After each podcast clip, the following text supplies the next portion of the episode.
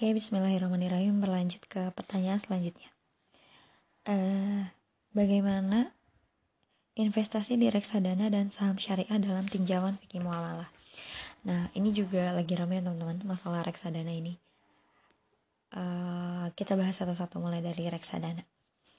Jadi berdasarkan fatwa DSN nomor 20 Fatwa DSN MUI nomor 20 tahun 2000 tentang pedoman pelaksanaan investasi untuk reksadana syariah bahwa reksadana syariah pada dasarnya adalah modifikasi reksadana konvensional agar sesuai dengan prinsip-prinsip syariah. Reksadana merupakan wadah yang dipergunakan untuk menghimpun dana dari masyarakat pemodal sebagai pemilik dana atau sohibul mal untuk selanjutnya diinvestasikan dalam portofolio efek oleh manajer investasi. Jadi uh, sebenarnya reksadana syariah ini adalah modifikasi dari reksadana konvensional. Kan sebelumnya kita mungkin udah nggak asing, orang-orang mungkin udah nggak asing dengan reksadana konvensional. Nah ini akhirnya muncul reksadana syariah sebagai modifikasinya gitu. Sebenarnya pada dasarnya uh, keduanya nggak beda jauh, tapi ada beberapa perbedaan yang mendasar. Berdasarkan dari uh, Lokakarya Akalim Ulama tentang reksadana syariah, yang diselenggarakan oleh Majelis Ulama Indonesia bekerja sama dengan Bank, Bank Muamalat Indonesia tanggal 24 sampai 25 Rabiul Awal 1417 Hijriah atau bertepatan dengan 29 sampai 30 Juli 1997 Masehi di Jakarta. Oh, udah lama juga ya. Mereka melanjutkan dan menegaskan bahwa ada tiga prinsip pengelolaan reksadana yang sesuai dengan prinsip syariah. Nah, ini juga harus diperhatikan ya teman-teman.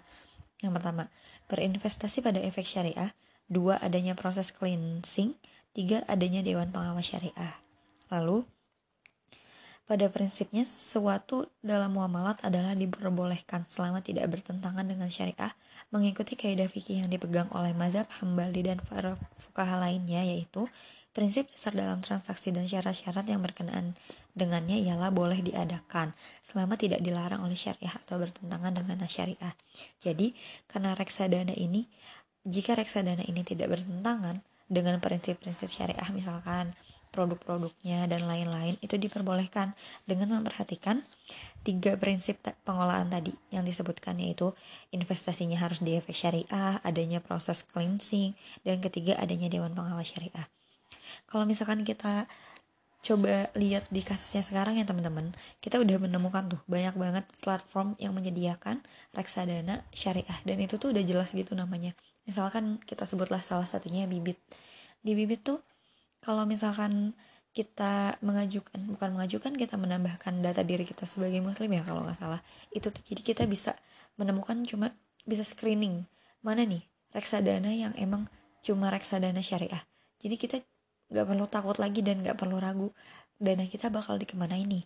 Dana kita bakal diinvestasikan ke mana nih? Karena sudah jelas itu perusahaan syariah sudah terdaftar di uh, ini kan sudah terdaftar di daftar efek syariah maka insya Allah dia sudah syariah gitu.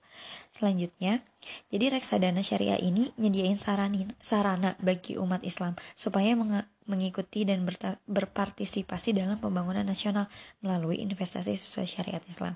Jadi, eh, sedikit banyak kita tuh sudah berinvestasi dan mulai gitu bergerak dalam kemajuan pembangunan Islam ini gitu loh dengan menginvestasikan sedikit uang kita di reksadana syariah gitu. Kalau mekanismenya sendiri uh, di sini ini juga terdapat ya dalam fatwa DSN MUI yang tadi telah disebutkan bahwa mekanisme operasional antara pemodal dengan manajer investasi dalam reksadana syariah menggunakan sistem wakalah. Jadi, nah, jadi tuh si pemodal menitipkan uang gitu kan dalam akad wakalah ini kepada manajer investasi untuk diinvestasikan kepada uh, apa kepada pengguna investasi gitu kan uh, si manajer investasi ini mengumpulkan nanti diserahkan ke pengguna investasi. Lalu apa akad antara manajer investasi dan penggunanya? Nah akad di antara mereka adalah akad mudoroba di mana manajer investasi ini sebagai sahibul mal atas dana-dana yang kita kumpulkan sebagai pemodal lalu diberikan kepada mudorib yaitu pengguna investasi untuk dikelola untuk nantinya kita mendapat keuntungan dari uh, investasi tersebut. Kayak gitu.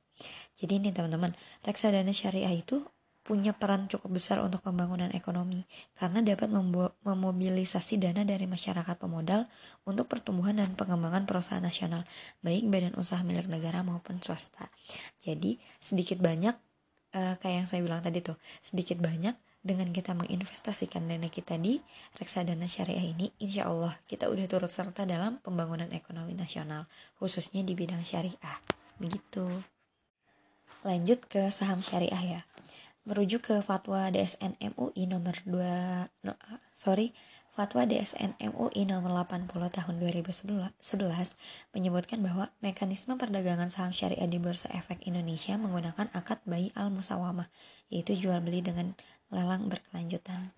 Kalau misalkan kita lihat ya teman-teman, sebenarnya saham baik syariah maupun yang konvensional, dia tuh punya prinsip yang sama, yaitu merupakan surat berharga atau efek yang menunjukkan bagian kepemilikan atas suatu perusahaan. Jadi dengan adanya bukti saham ini menunjukkan kita tuh bahwa kita tuh memiliki bagian dari perusahaan ini loh. Kita tuh salah satu pemiliknya gitu walaupun sedikit gitu. Tapi perbedaan yang mendasar antara keduanya adalah bahwa kalau misalkan kita punya saham syariah, berarti itu menandakan kepemilikan kita atas perusahaan-perusahaan yang berkegiatan dan memiliki usaha yang tidak bertentangan dengan prinsip syariah dan memenuhi syarat sebagai saham syariah.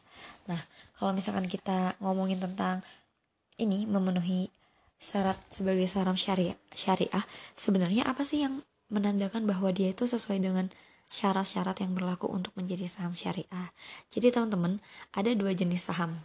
Pada umumnya ada dua jenis saham. Yang pertama adalah saham yang berbasis syariah, yang kedua adalah saham yang sesuai dengan prinsip syariah. Jadi kalau misalkan saham yang berbasis syariah itu, dia itu Saham yang di mana perusahaannya sudah menyatakan diri sebagai perusahaan syariah sejak awal perusahaan berdiri dengan dinyatakan dalam anggaran dasar rumah tangga. Jadi si saham ini dimiliki oleh perusahaan yang emang udah syariah gitu loh. Yang punya dewan pengawas syariah yang emang basisnya tuh dia udah syariah. Jadi dia udah otomatis masuk ke dalam des atau daftar efek syariah tanpa harus adanya proses screening. Sedangkan yang kedua adalah saham yang sesuai dengan prinsip syariah. Nah ini adalah perusahaan ini tuh nggak menyatakan diri sebagai suatu perusahaan yang syariah tapi dia memenuhi kriteria untuk menjadikan saham syariah sebagai mana diatur oleh pengaturan OJK tapi dia itu harus melalui proses screening. Jadi salah satu syaratnya itu dia tuh harus melalui proses screening agar bisa masuk ke DES, agar bisa lolos ke DES atau daftar efek syariah gitu. Jadi bedanya dengan yang pertama, kalau yang pertama itu emang basisnya udah syariah, kalau yang kedua tuh dia sesuai nih dengan syariah, tapi basis perusahaannya bukan syariah, maka harus melewati proses screening dan dinyatakan lolos untuk masuk ke daftar efek syariah gitu. Jadi pada dasarnya saham syariah ini diperbolehkan teman-teman. Karena kan investasi dalam Islam itu dianjurkan uh, karena akan mendukung dan menyuntik perekonomian secara umum gitu kan. Nah, tapi syaratnya harus sesuai dengan syariah. Saham-sahamnya tidak boleh bertentangan dengan syariah. Begitu.